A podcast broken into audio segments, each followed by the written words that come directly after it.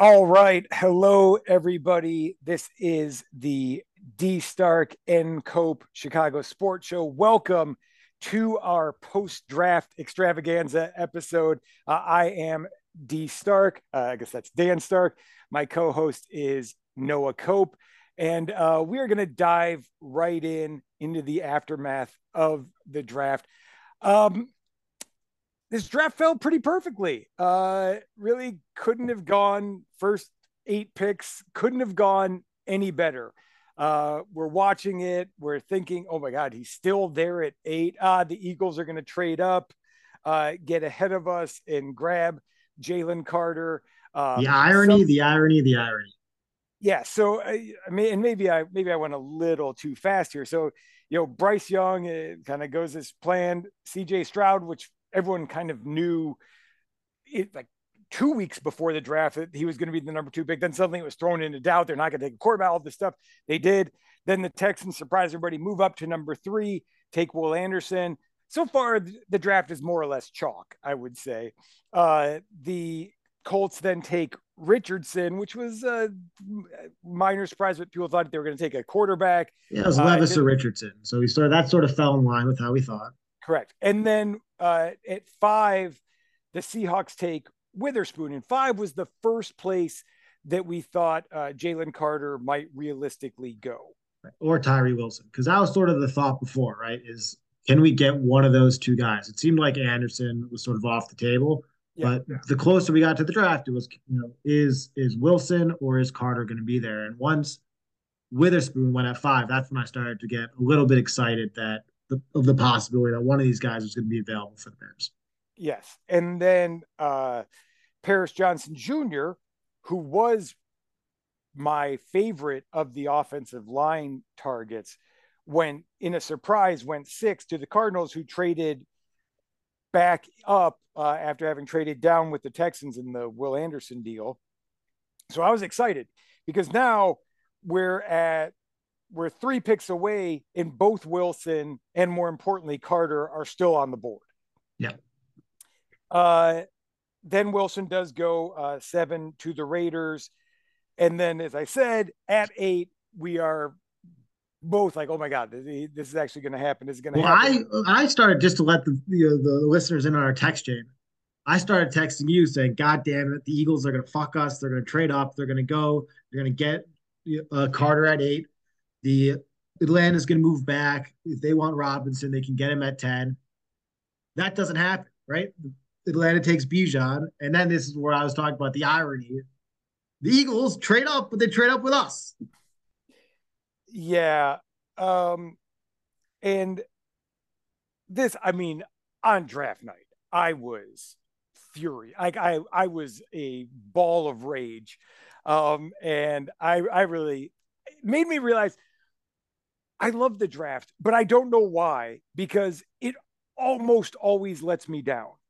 Um, either the either it's like the Aaron Donald situation where I'm just dying for this guy to fall to them, and then the Giants, who were kind of the last team that was might take him, pass on him, and everyone's like, "Oh, the Rams' defensive line is stacked; They're, he's going to fall," and then all of a sudden they don't get him. So this was like Aaron Donald part two, except for it was self inflicted. Like there was no reason why he's staying there. Yeah, he's he's on the board, ready. He's on the board, and look, we are like minded, but there's a lot of people who thought that they should pass on him. A lot of people that were happy. So that's that's the thing, right? Is that for those uh, listeners who listened to our last pod, we said our number one dream scenario was that Carter falls to nine and he's there for the Bears to pick him. So once that happens and the Bears decide to trade back, obviously we're going to be super pissed. Even though, ironically, our number two thing was that they trade back and take a tackle. We just didn't picture it happening this way. But a lot of both of our, um, let's say, anger from that situation was the fact that that was our number one dream scenario. It finally came to fruition. And this guy that we thought was this generational talent was on the board at nine, where it no longer felt like this you know this huge gamble, right? Uh, if you had to trade up to get the guy, to move you know to where Seattle was and use and you sort of major capital, then you could start to say, all right, it doesn't start you know make a ton of sense to go and get that guy. But once he's there for you at nine, it seems like no one's going to get mad at you for for wanting to you know take a roll of the dice on that guy. When no matter who you're going to take, it's the draft. No, there's no sure pro, uh, fire prospects in the draft. Yes, and that was especially look in not a right a college right tackle.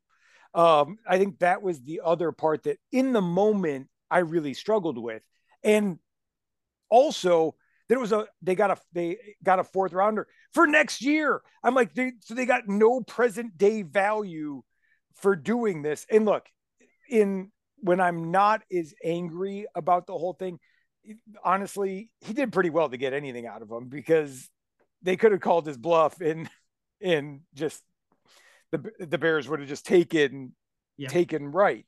Um, so you know that was our that was our number two trade down. Like you said, that was our number two trade down and take w- whatever tackle is still there. And the other thing was, if you look at the way the draft fell, once you know that they had decided they were taking a tackle, which again I do not agree with, with Carter still on the board, but once they had decided they were going to take a tackle, the last one was gone at 14. Right. So they couldn't really trade. They no couldn't. They could. Right. There was only a few teams they could trade back with, and in fact, uh, I can't remember uh, whoever. Well, at twelve, like Pittsburgh you know, the, traded up, right? Right, exactly. That's what I'm saying. One. So whoever I forget who had Pittsburgh who and New England. Was. New England, right? So New England wasn't interested in trading up to number to number nine. They they ended up trading back. Uh, Detroit at twelve had already traded had already uh, traded back, right? or well, they traded back with their other pick. Was that their well, whatever? I don't know. But so there wasn't like there's only so many people you could trade back with, and ironically, I wonder if the Paris Johnson thing, which I thought in the moment was a boon, if that might have screwed them a little bit because now there's only three tackles to choose from, and maybe Wright was always their top guy, but also when there's only three of those guys still on the board you can, it limits how far back they probably felt comfortable trading as well. Whereas if Johnson, if they like Wright and Johnson's still on the board, maybe they do feel like they can go back to like 15. Right. So let's like let's just sort of talk through in the moment, my thoughts are like you had all free agency to go out, right? If your thought is we need to get a tackle so that he can play and we can assess sort of what Justin Fields is going to be for this year, I, that makes sense, right? No one's going to argue with with the rationale, right? If they think they have Jenkins at at guard, they sign Davis, they like Braxton Jones at, at the left side. No one's going to argue with the fact that the glaring need on that line was the right tackle. So going out and getting a right tackle to see what Fields can do makes a ton of sense. But the question mark is why not assess overpay for you know, um, why not overpay for Orlando Brown or Mike McGlinchey in free agency to free yourself up? You're, you're going to have to gamble on one of these guys regardless. You kind of know what one of those free agents is. So you get the sure thing in free agency and it frees you up then. And uh, listen, obviously it's impossible to know that the best player in the draft is going to have these issues and potentially be there at nine. But what you do know is that if your number one priority is is helping Fields out, you needed a right tackle to do that.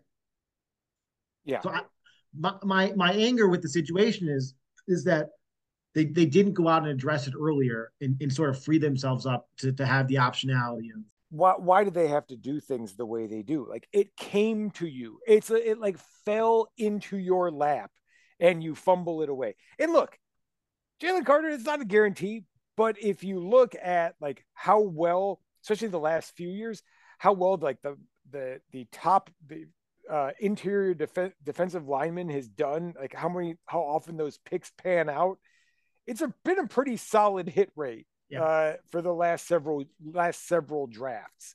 Um, and so as we sort of got removed from this, I sort of started to calm down from from the, the, the decision, and I assume it's been sort of the same for you. Yeah, it has because I think the reality is Noah. I I think that they. It sounds like they might have just flat out pulled Carter off their board. Right. And so that's so that even thing. if even if they had filled that tackle hole, that they might have they might have still passed on him, and then we would probably been five times missed.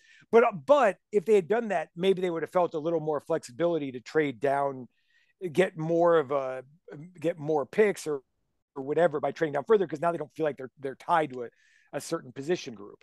Uh, but yes, I definitely calm down. But when I look at the whole draft, look if you just if Carter wasn't on the board, right? If I didn't know let's just say they started at 10, that they were drafting 10. Ah, Carter went nine. Shit. And then I looked at kind of like the totality of what they did. I would probably give them pretty high marks for the draft. Right? Because they they they got two interior defensive linemen, which they definitely need. Maybe one of them can kick outside even. Uh Gervon Dexter. Is it yeah, Gervon Dexter, or Jervon? I think it's Gervon. Gervon. What? yeah, Dexter. I mean, he's he's a big dude. Like he's long.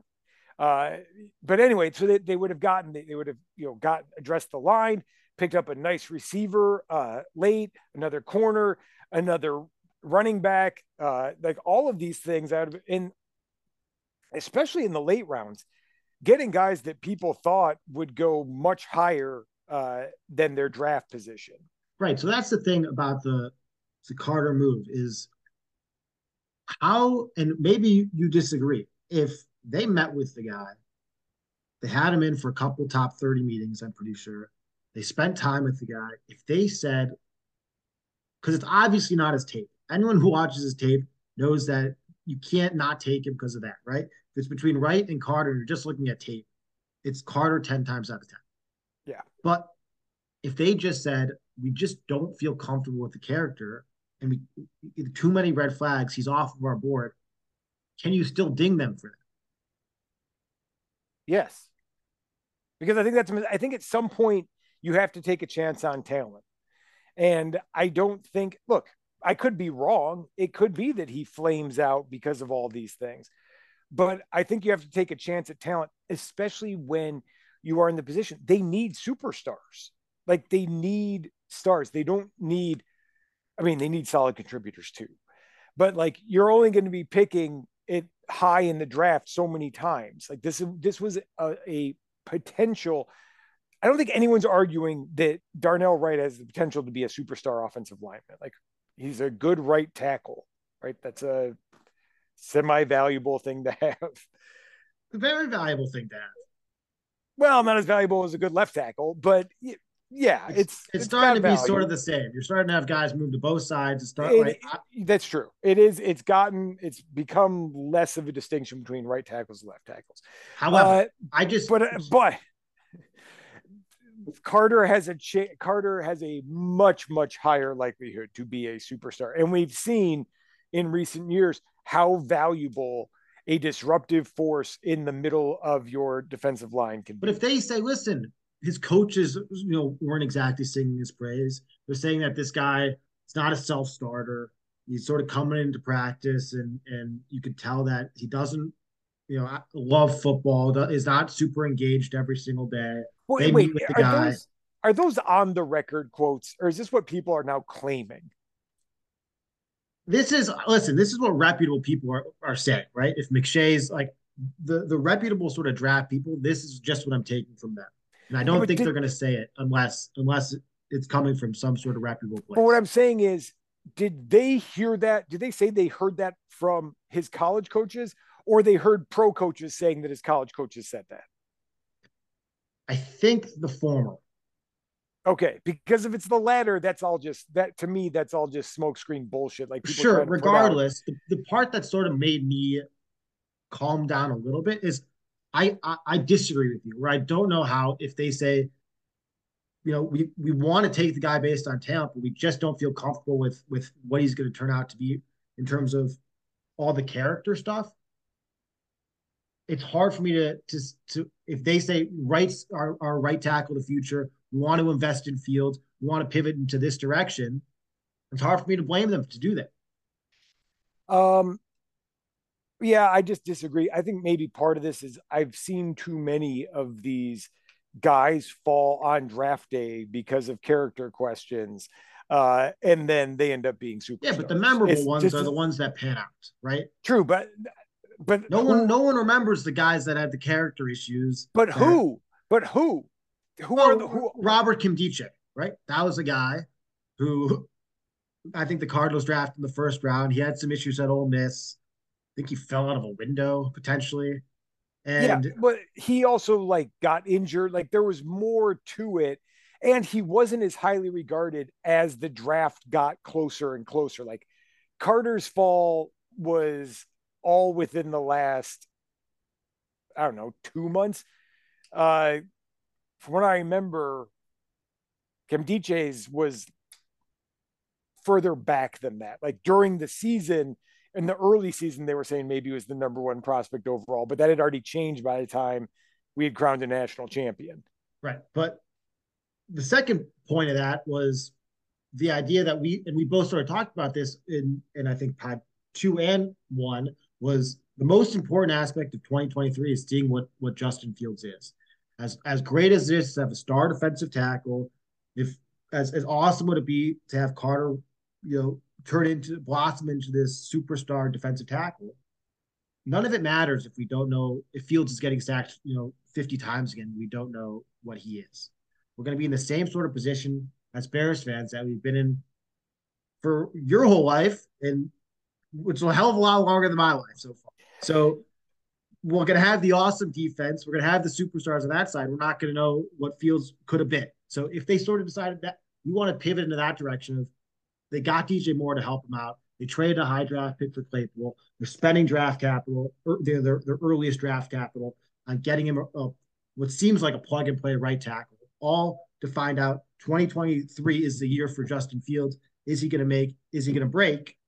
And we have this this all this draft capital in 20 uh, Uh, in the 2024 draft. If he doesn't, let's let's find out. Let's take let's take all the the stuff with Carter off the board and let's find out what Fields can be. Yeah. Well, I think I guess for me, Noah, then that that is you're making the assumption that if they don't take a tackle with their first pick, that they can't find a starting quality right tackle with some of their later picks, which I disagree with.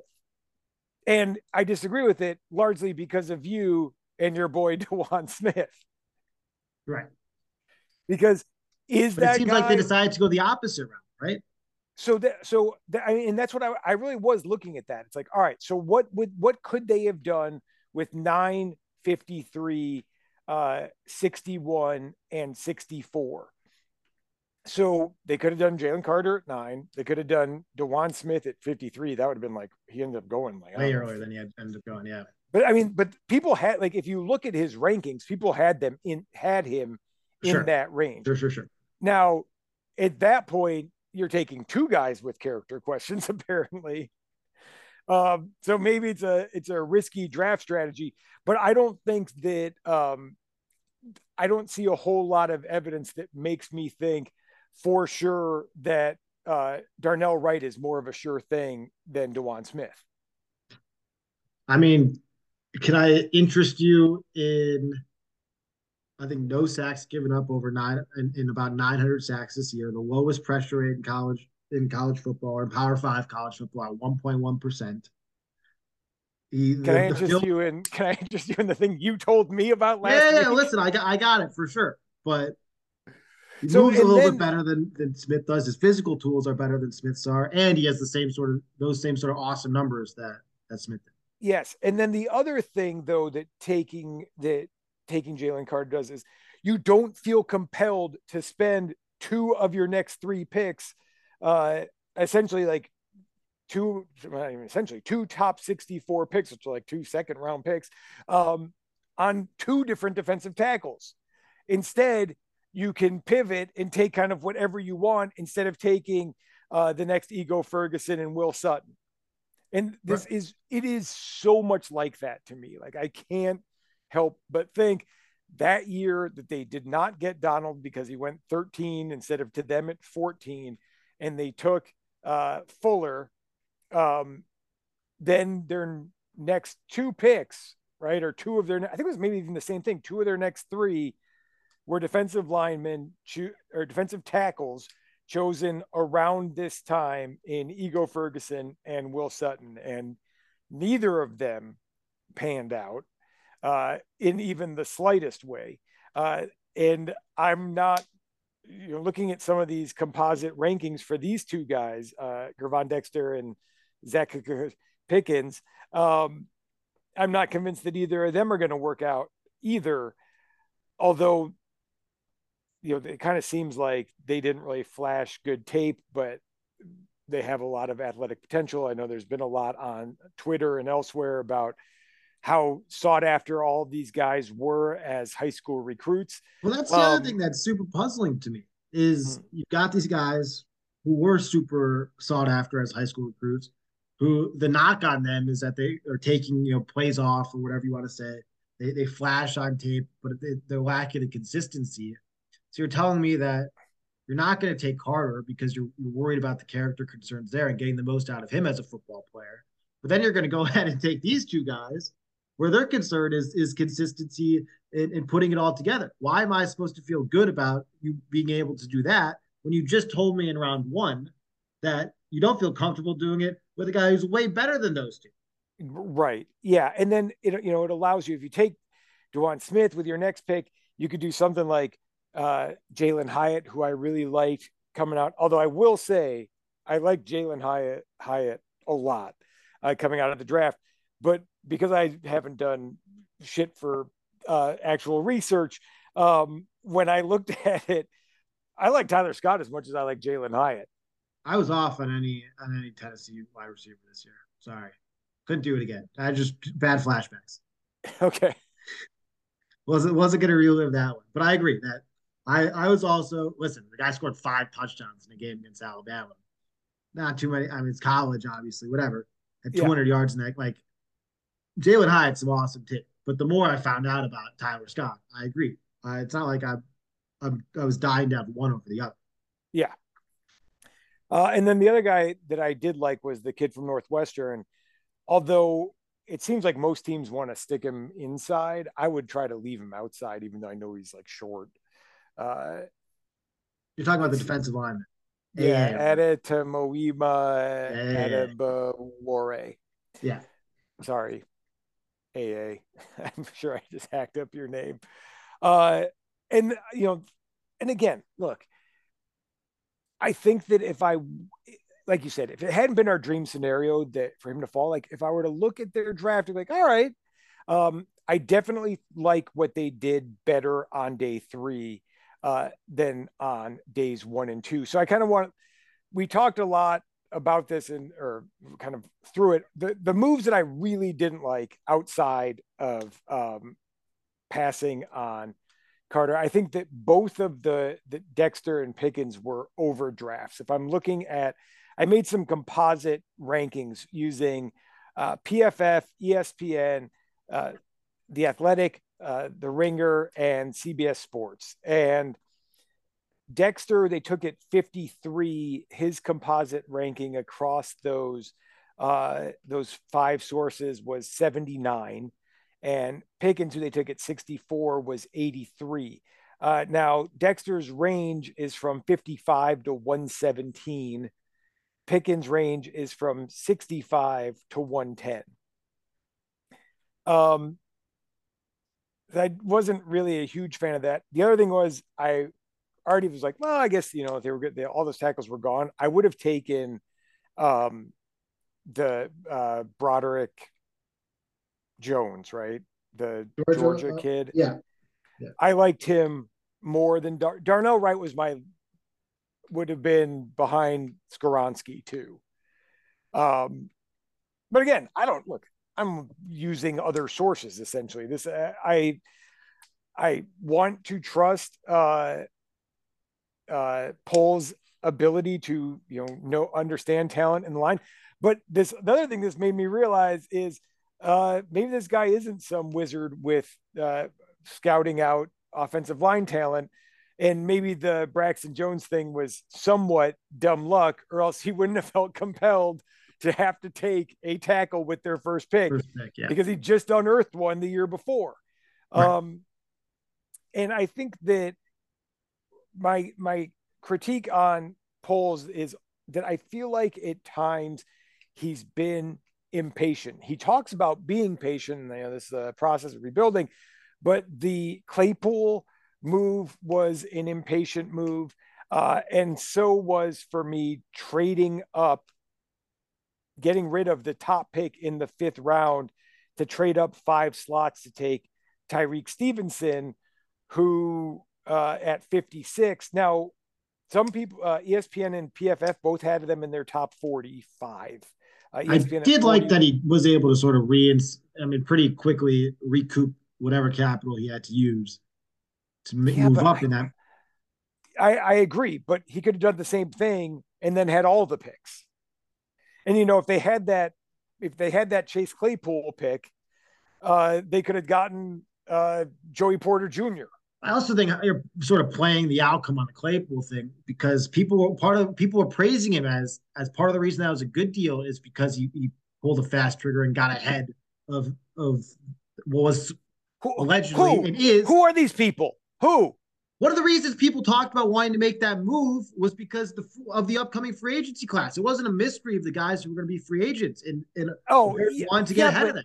But not their not their second rounder, like we talked about last week, or whatever week that was. Trade the other second rounder, and if that's not enough, then you pass. I just think you're we're, we're playing the the outcome a little bit on that. No, I said that at the time. Right, but it, he, the move part of the reason people say he used the other second rounder, right? You can't would just it, the impatience thing it holds up regardless if you use one first round or another. Yes, yeah. I'm just saying that there have been times where I've looked at what he's done and thought he was impatient. The Claypool trade was that, and then I hate the idea of trading up late in the second round. It's like most teams have already passed on this guy twice. Like, why all of a sudden are you like so worried he's not going to get to you? You can't just let the draft come to you. Right. That's fair. The other thing I was starting to think about, and I don't know if you lend any sort of credence to this argument, is for all the people, and I just talked about, you know, you want to get the most out of Fields for 2023. Do you, if you take uh, Carter and you have an awesome defense, guy's not playing from behind all game long. Do you put any sort of stock into like the defense still sucks this year? They had to, you know, use their two of their their top whatever 65 picks on defensive tackles. Yeah. Do you put any stock into the idea that like they sh- they go and take Carter at, at nine because they're going to be playing from behind all fucking game long, and Fields isn't going to be in these obvious passing situations. Uh, wait. So what's the argument that it's bad because their defense is going to be better, so they're going to run more? The argument now is that people are making the argument the taking Wright. It's all about Fields' development, right? You want to get the guy in as good a situation. Yeah. So if you want to get him in shootouts. If, no, but if the, no, no, it's the opposite. If the defense is terrible and they're always playing from behind, he's going to be in all these obvious passing situations, and that's going to be terrible for his development. Oh, okay. I thought you were saying the other way. That like, no, no, no, no. no I, that's kind of stupid in my eyes. I they're gonna they're gonna do what's effective, uh, and for this team, running the ball is effective, and we saw it last year that they're going to continue to run the ball even in passing situations. They're not going to care that they're down by three scores with eight minutes left in the game. Right. Because again, especially if look, I think I think this team has the certainly the potential to be in a in a wild card race at the very least. It's not like the division's that good anyway. Uh, it kind of all depends on Detroit, who like the Bears had a pretty questionable first couple of days. Um, but then I thought it had a pretty strong uh, back end of their draft as well.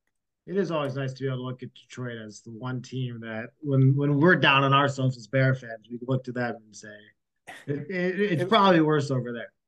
Yes. Uh, all right. So that I so that those are things I didn't like. I didn't like. I've, we neither we both hated the uh, the passing on Carter. Um, I Wright would not have been the guy that I took if I was going to take a tackle at 10. Uh, I don't really like either defensive tackles. And I, but my, other than passing on Carter, trading up in that second round just infuriated me. I just, I hate that move, especially when there's so many players away still from being a team that like that uh, having another pick in the fifth round would have been nice. And like I said, I like that he got it back, but I would have liked if he had just done that trade back without feeling like he need just to do it to get another pick, not to recoup a lost pick. I'm I'm not with you on that. For me, if they are identifying a talent that they they like, I'm I'm sort of I applaud people who are who say this is our guy, let's go out and let's get him, even if it is in the second round. This is a guy that they had a, a high grade on, and it's worth, especially if they, they have all these picks, right? I wonder if in the back of his mind he's I can recoup this value. Let me get the guy that I want here, and I'll get it back in the back end. I've got no problem with him that. But then then take him at 53. Like there's it's and, and then you let Dexter see if Dexter gets to you at 61. It's like you can't be so married to these guys who aren't in the top even 50 I like it was, you know the David Monk. It's it just it reminds me too much of what Pace did, and like I said, it was good that he he he t- traded back twice, and I applaud him for that. That those are two of my favorite moves. I just think that trading up in the late second round is bizarre and a waste of resources. All right, so we we disagree on that, but what we do agree on is that we can sort of get into day three a little more. I love yeah. day three compared to day two. To me, it was it was night and day with the moves they made. Seemed like yes, I a ton of value, and you could sort of go through the the composite, the, the rankings that that you put down. But it, the the constant theme of day three is it seemed like they got a ton of value for from where they were picking and the guys they picked. Yeah, yeah, no, absolutely. Uh, you know, uh, is it Rashawn? Roshan? Yeah. I don't. Yeah. Roshan or Roshan? Roshan Johnson. Roshan. Yeah, Roshan Johnson. If you're like, I, oh, he, you know, he didn't even start in college. Quite honestly, that's a, that's good, a good thing. thing. That's a good he's thing. Got, he's got no mileage. He's like, and maybe he can't handle uh, being the bell cow, but like no one runs the, or not no one, but very few guys are, and they have good. I, I love their running back room is is I think really impressive now. I like them coming in. Um, now it gives you it gives you some better long term because you know what Herbert's got this year and next before he's a free agent. Yeah, Foreman's a one year deal. Homer's Foreman's a one year deal. Uh, now, hopefully, and you know, Herbert last year was his first year of kind of like getting the majority of the carries and it didn't hold up. So the one the one knock I do have on that pick is I would have listen, it seemed like the value was just too good for them to pass up at, at 115. But yeah. it would have been nice if they if they sort of decided to go with with someone who could be a bit of a change of pace, right? It seems like it's it's a Montgomery replacement and it's someone who's very redundant to Herbert. He's going to break a lot of tackles. I think he led the country last year in, in forcing missed tackles. That's not a bad thing, obviously, but I would have liked if they found someone who, with sort of the the the the four four speed that's going to break the home runs and wasn't at you know super redundant to to what they already had. That would be my one knock on on the pick. Okay, yeah, and I guess I that's fair. I mean, you could argue that maybe all three of them are kind of so I, I think Foreman's probably the most bruising. Um, what it, I thought physically that uh, Johnson doesn't look as big as he measures. Yeah, he like sort he of plays a little lower to the ground. You get listen. He honestly gave me a lot of. He, he reminded me a lot of Montgomery. Oh, interesting. He seems like he seems a lot lighter, or like he looked in pads like lighter. I thought than he actually was. Um, but yeah, he so he was as high as 75 and the lowest was 101 and so the composite of like he was like the 86th best player by composite and they got him at 115 like basically a full round later well, the question than... with that is how you know when we're talking about running backs and you're trying to find the value of a running back right like even though a lot of people might have had whoever it was Gibbs as their you know maybe 15th ranked player on their board. A lot of people question, and obviously there's other reasons that went behind people questioning Detroit for making that pick, but a lot of there's a lot that goes into questioning the decision to take a running back, and it seems like you're sort of at the head of that. Maybe the fourth round it doesn't matter, but in terms of the actual value, I'm not going to give him a ton of credit for for getting a I see. running What, I back. get what you're saying. Yeah, I get what you're saying. That they're like, I think that that argument starts to fall apart, like you said, is you, especially when you get into day three. But I, it'd be interesting to look at like where the composite wise these other day three running backs were, and were they also you know almost a full round later? I don't know. Uh, so we both liked that pick though. Uh, the next one was Tyler Scott, which we did talk about a little bit already at 133. Um, his composite was 71. Uh, so now we're talking two full rounds. Uh, he was as high, basically, CBS and The Athletic both had him as a solid second round pick, 48th and 51st. Uh, in reverse order for some reason. Uh, the way I read them, uh, the lowest one was ESPN, who had him at 95. Um, so this is like a clear top 100 guy.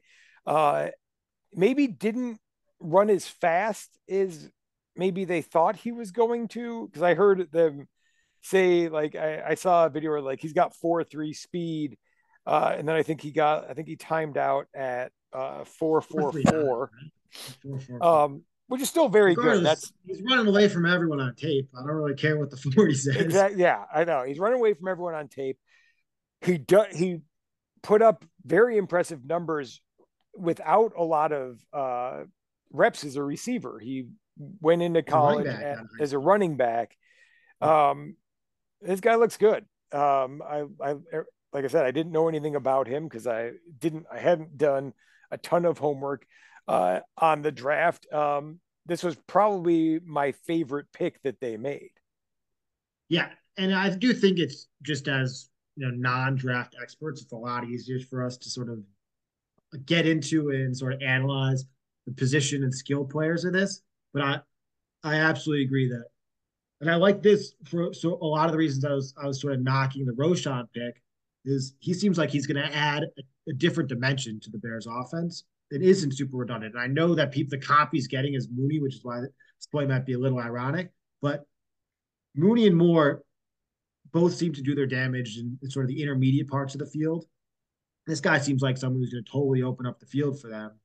Um, the hands were the only question mark. He's not 25, which I definitely like. And Fields throws an unbelievable deep ball, and it seems like he's going to sort of play in, into being that that deep threat to stretch the field a little bit and open up Claypool, Mooney, and and Moore. So I really like the the element that he brings to the offense and that he isn't super redundant to what the, what the other guys do. Yeah, and so I'm not as online as Noah is because I'm an old man and he is a young man. Um, but I I immediately landed on this Darnell Mooney thing, which was already making its way around the internet, I think. But I uh, Scott is five nine and five eighths, 177. Mooney measured at 5'10, 176.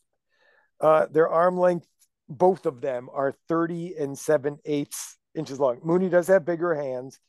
Uh, Mooney timed at 438. Uh, as I said, Scott was at 444.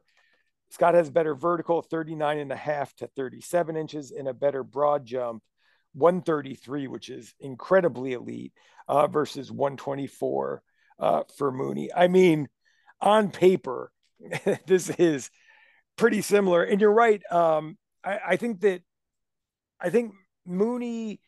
Uh, it was a shame he got hurt, kind of when he did, right? Because that was when really Fields was starting to ascend. Right. Uh, so I, I do think that Mooney has that ability to take the top off the defense. This guy does too. Uh, for me, the the one knock that I mentioned to you uh, was I would have liked another big body um, at receiver, but and uh, the A.T. Perry was the name that that I discovered that I started really liking. Uh, one About ten minutes in, before the pick, right. As I, as I tend to do. Uh, but i can't complain about this especially knowing but like right now you know none of their receivers except for claypool at least none of the guys expected to contribute are over six foot. You know Moore is six foot on the dot. You got the now these two little guys. I don't even know how tall jones is but he's also below six foot i think right? Yeah, and, and it, it just puts it seems like it puts sort of everyone into their place a little, right? And I listen, he's a rookie. You don't have any idea how quickly the guy can contribute, but over the course of the season, you'd imagine that the Pettises and the EQ St. Browns, it sort of it slots them where they should be, which is guys who shouldn't really see the field unless it's it's a rare occasion, right? Yeah, I mean, especially Pettis. Like, are they really? Is he really going to make the team again? Like, I, yeah, I special teams. Yeah, I don't know. Uh, but yes, I and I think the other thing that's probably that is in the back of their minds is you know maybe they have some durability questions with him too, based on uh, kind of his season as the as the number one, uh, how that went, so that you know Mooney is a free agent after this year, correct? Mooney and Claypool. Claypool, right? So uh, this potentially sets them up with a replacement there too. So they're kind of like with um, with uh, Roschon Johnson, but uh, maybe they're backfilling uh, or looking down the road at where they might have some gaps. So that's a good thing. Uh, next pick was Noah Sewell. Uh, this is my favorite because I am not watching the draft. All I'm doing is looking at like what I'm watching DraftCast on my phone, like watching the picks pop in, but not the video or anything else. Uh, what did I text you about Sewell like an hour later? Yeah, he texted me. Did you know that Noah Sewell is Penei Sewell's brother? which, to which I replied, "Aha!" Because the only thing that I knew about Noah Sewell is that he was Penei Sewell's brother, and that's the thing that obviously was thrown around about the guy the entire draft process. Yeah, which uh, and it's funny because none of the little blurbs that I read on any of the sites said that. And I was like, wait a minute, he goes to Oregon too. And I'm like, this. I wonder if he's Penei Sewell's brother. So then I googled it, and I found you out that me, why was. is that funny? You text me why is that funny? Yeah. now I understand why it's funny. Uh, All right, so the other text you sent me is that you didn't like the pick. Yeah, that wasn't my favorite pick. They just didn't. I mean, I guess maybe I. Uh, maybe this is some competition for Sanborn. And I don't even know what was the nature of Sanborn's injuries. He definitely going to be healthy by training camp. Let's look it up. But I think he had a, um, I think it was an ACL, right? Yeah. So maybe maybe this makes a little more sense. But he was an inside linebacker. I don't know if that means though uh, I assume that like a college inside linebacker probably is a decent fit for the Sam position, which I mean that's what Sam. ankle injury. All right, so never mind. There's a chance that Sanborn is is fine. Sorry, go ahead. I think no. So I just think that um, you know maybe this is a, a little bit of a hedge on uh, on Sanborn, um, or some some depth. Uh, not the worst. I just also fits into sort of the yeah. We're right. Want to get we're, the totality of what they've been doing. It's another five star guy who's super heavily recruited out of high school, who they're just betting in the you know fifth round at pick 148.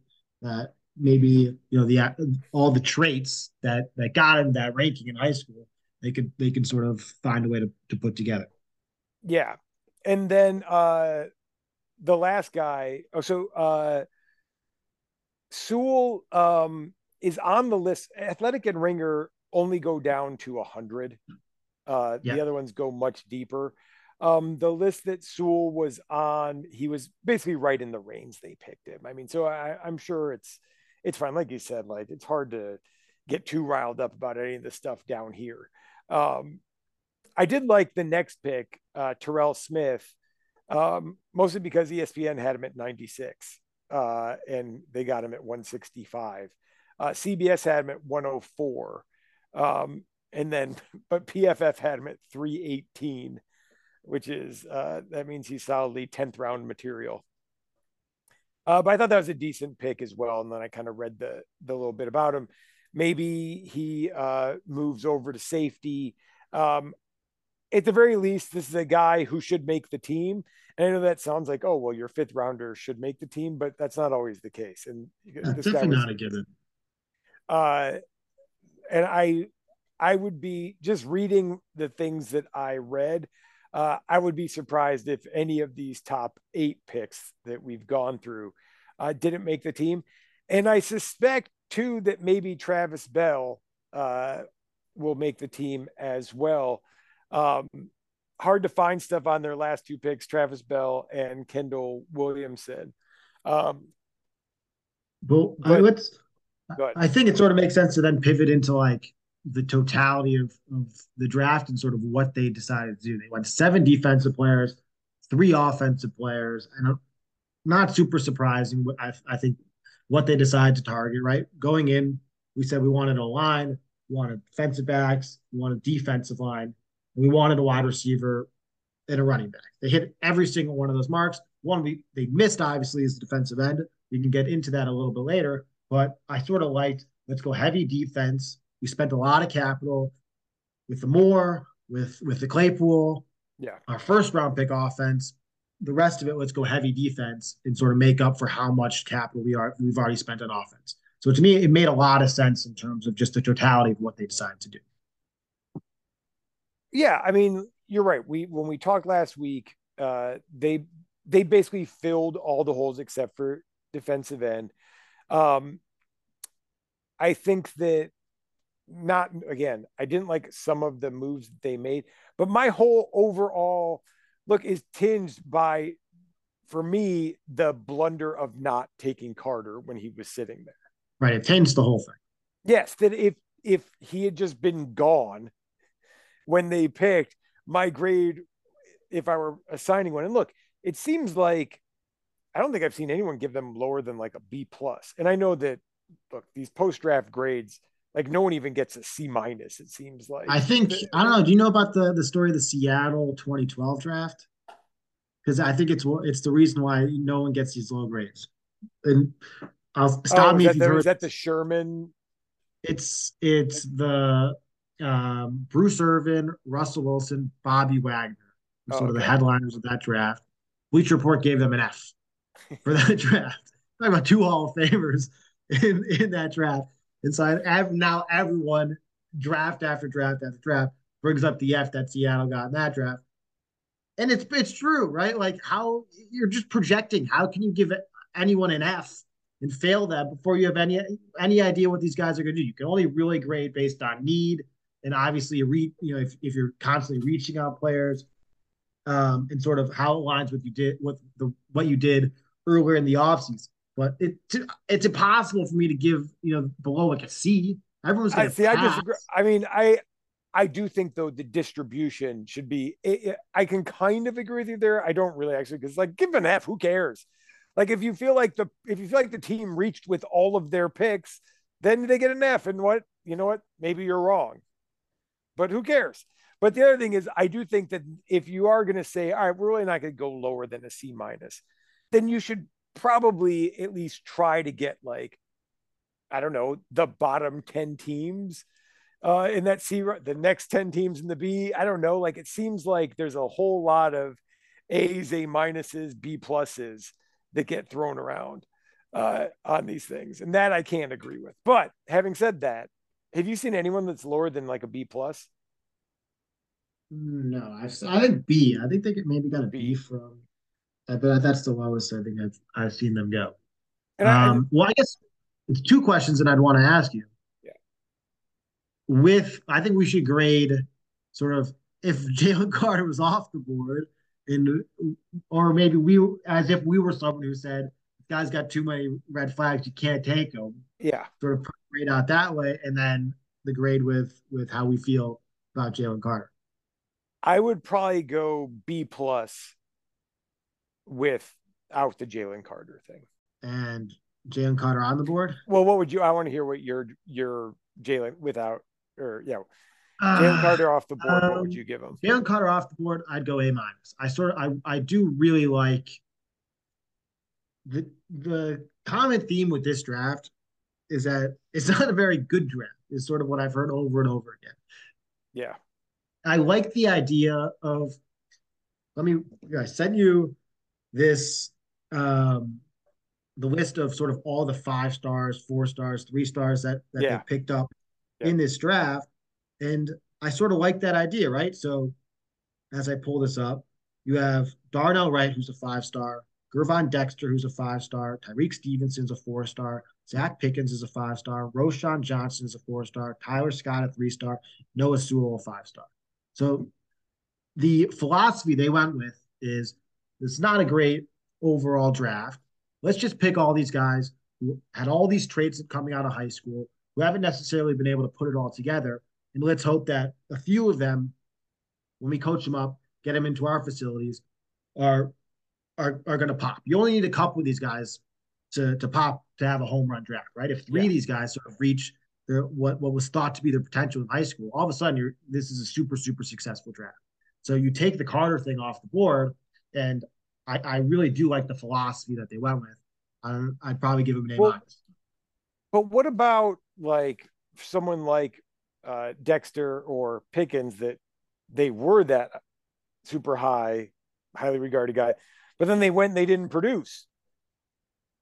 So right, well, that's why that? the Carter thing changes my entire my entire thinking. Well, but my I guess the point is like, okay, so four years ago, before you saw them against top flight competition, people thought they were really good.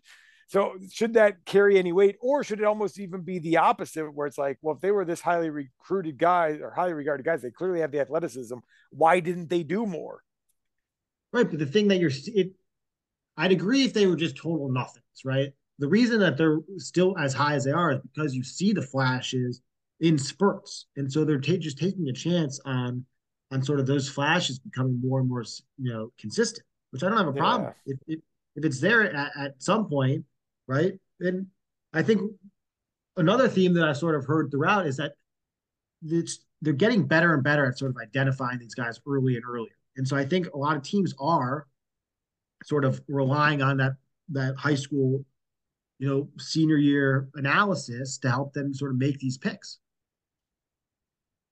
Now, yeah, the that's... problem I have is when you put the whole Carter thing into the situation, and I, you know, I brought this up earlier it, it goes down to like a, a C because then that whole philosophy doesn't make any sense to me, right? If, right. If that if if you feel like you can sort of get the most out of these guys, and when they come into your building, all these traits of, of taking plays off, of not you know not giving a hundred on every on every snap, um, you feel like you yeah. can go and fix those, then just take Jalen Carter because right. those are all the problems that people are talking about with him. So the whole philosophy of we're going to get the most out of these guys sounds all great, except you're telling me that that you can't do that with arguably the most talented player in the draft. Yeah. Yeah, I totally agree there. And I would also knock it down to maybe even a C minus. I was thinking C, but I'll just say C minus so we're not exactly aligned. Um it, it's just it's so hard when it's like, oh my God, this is it, this is exactly what I wanted to have happen. And then for them not to do the thing that you want because it's and it's so frustrating because you have no control. And this has been my experience my whole life. And again, I, I kind of mentioned at the top. I don't know why I like the draft so much because I always come away pissed off. There's been literally I don't I won't even count the Fields thing because that was a trade up, so it wasn't like the I was thinking they were going to get him. Do you know what I mean? It was like so out of nowhere, kind of that that also save a job. It was like desperation that led to the move. Yeah, um, but the only literally the, the dysfunction of the franchise did did that end up happening. Yeah, literally the only time in my life did I? I don't think I mentioned this last time. The only time in my life that I've been watching a draft and like, oh my god, I hope they get, I hope they get, uh, I hope they get him was the Greg Olsen pick in 2007. Like literally the only time. And then they turned around and traded him like two years later because Mike Martz didn't like tight ends. Yeah. I and we're we're lockstep with the fact that we had this perfect scenario in mind and it's happening and it's playing out and you're worried that this one team is going to jump up in front of you and it's this team that's constantly you look at the Eagles, they're constantly just making all these smart decisions, right? And yeah. so that's the team you're worried about as yeah. they're going to jump in front of you, and then you just trade with them. It's it's like, and maybe we are a little bit biased just because it, it's so hard to come off of that initial position, that initial anger that is tainting um, the, the the sort of the rest of our view. But I, I was shocked to go online afterwards and see how how many people were okay with the pick And to me, it seems like we're we're we're getting into a place with with Poles where you can't really talk about the guy like in any sort of negative way. Like I feel like it's sort of reminiscent of where we were with with AK a couple years ago, where it's like, oh, this guy's great. He's making all these great moves. And now here we are, a couple, you know, a couple years down the line. The Vooch trade is a disaster. The team's in purgatory, and it's the same place they were with Paxton. I feel like you know I'm having deja vu with Poles. Yeah, I, I did notice that too. It's like, what has this guy done to like earn like, oh, he let let Poles cook and like all these things that I'm seeing online, and it's like, you know, the, did you see the story that was about that they originally were going to trade the number two pick to the Panthers for this package? Yeah. And again, so like that was a, that was another thing where I'm like, so who knows if this is true? But the story was that they were going to trade down, get a bunch of picks to trade down to two with the Texans, and then get the same package was what it sounded like from the Panthers for the number two pick. So that's what I couldn't figure out. Was it the same pack? Was, was more going to be in that deal? It sounded like, like it. I'm like, why, why wouldn't you extract more once you don't M O R E once you once you when you're giving them a better pick? So I was like, wait a minute. Well, after, but again, also after you see what what Houston was willing to give in a trade up, and obviously it's it's 12 to 3, it's totally different. But they seemed very, very willing to part with assets and have a general manager who seems like he's sort of on the hook and, and is trying to do whatever he can to save his job for 2023. And yeah, so how you seems, weren't able to to take advantage of that doesn't make sense to me. No, that and again, it seems like impatience. Like it was still 40 days from the draft or whatever. Why not keep on working Houston until you get that second pick? And I think it was maybe because free agency was looming. But who cares? Right. Like and the, the one thing that year after year, and, and to your impatience point, the, the year after year, what do owners all like talk about? Oh, well, maybe Houston, they're just gonna they're gonna go with defense. And they did they ended up doing both, but it's it's so hard to talk the owner out of going into the season without a franchise. And so yeah. if you are sort of willing to stay patient, you let that come to you know, let the let things develop. Teams do time and time again get desperate and, and are willing to even I know this sounds you know, potentially insane, but they're willing to even trade up from three to two out of the fear that they won't get their guy.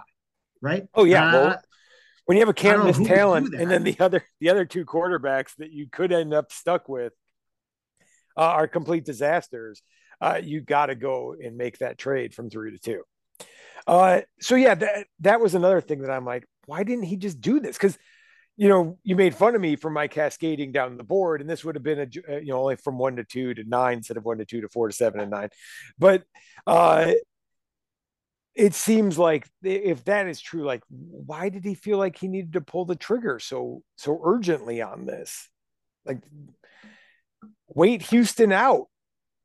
Yeah, and it seems like we're in agreement on this. Like, why is it so why is everything so positive around the guy when he hasn't done anything? And I think it it speaks to the dysfunction of the organization in just anything that is it, we equate change to positivity, right?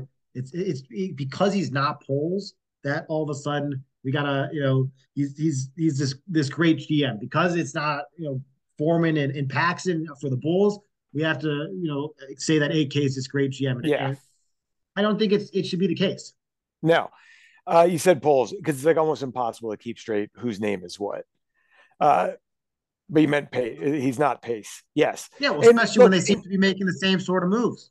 Yeah, and you know, but I will say, you know, he did trade up, but he also traded back. Like I did think he he generally managed the draft better than uh than Poles. God damn it, than Pace did. Um, that he did things that give me hope but i think you're right like this there's some like deification going on uh in the i'm not uh, necessarily saying he's bad right? I right either of us are necessarily saying, i just want to just a wait and see. Yes. He's i totally agree. And i think that like oh the masterful trade down. Again i think they could like as this story just came out they could have gotten more for that pick. Like if they had been patient and then done two trade downs instead of one, which he talked about having wanted to do. Uh, so that kind of, and maybe they thought, well, um, you know, if we don't do this thing with Houston, then maybe maybe Houston gives them they give that package to Houston and then we're stuck at number one. I I don't know.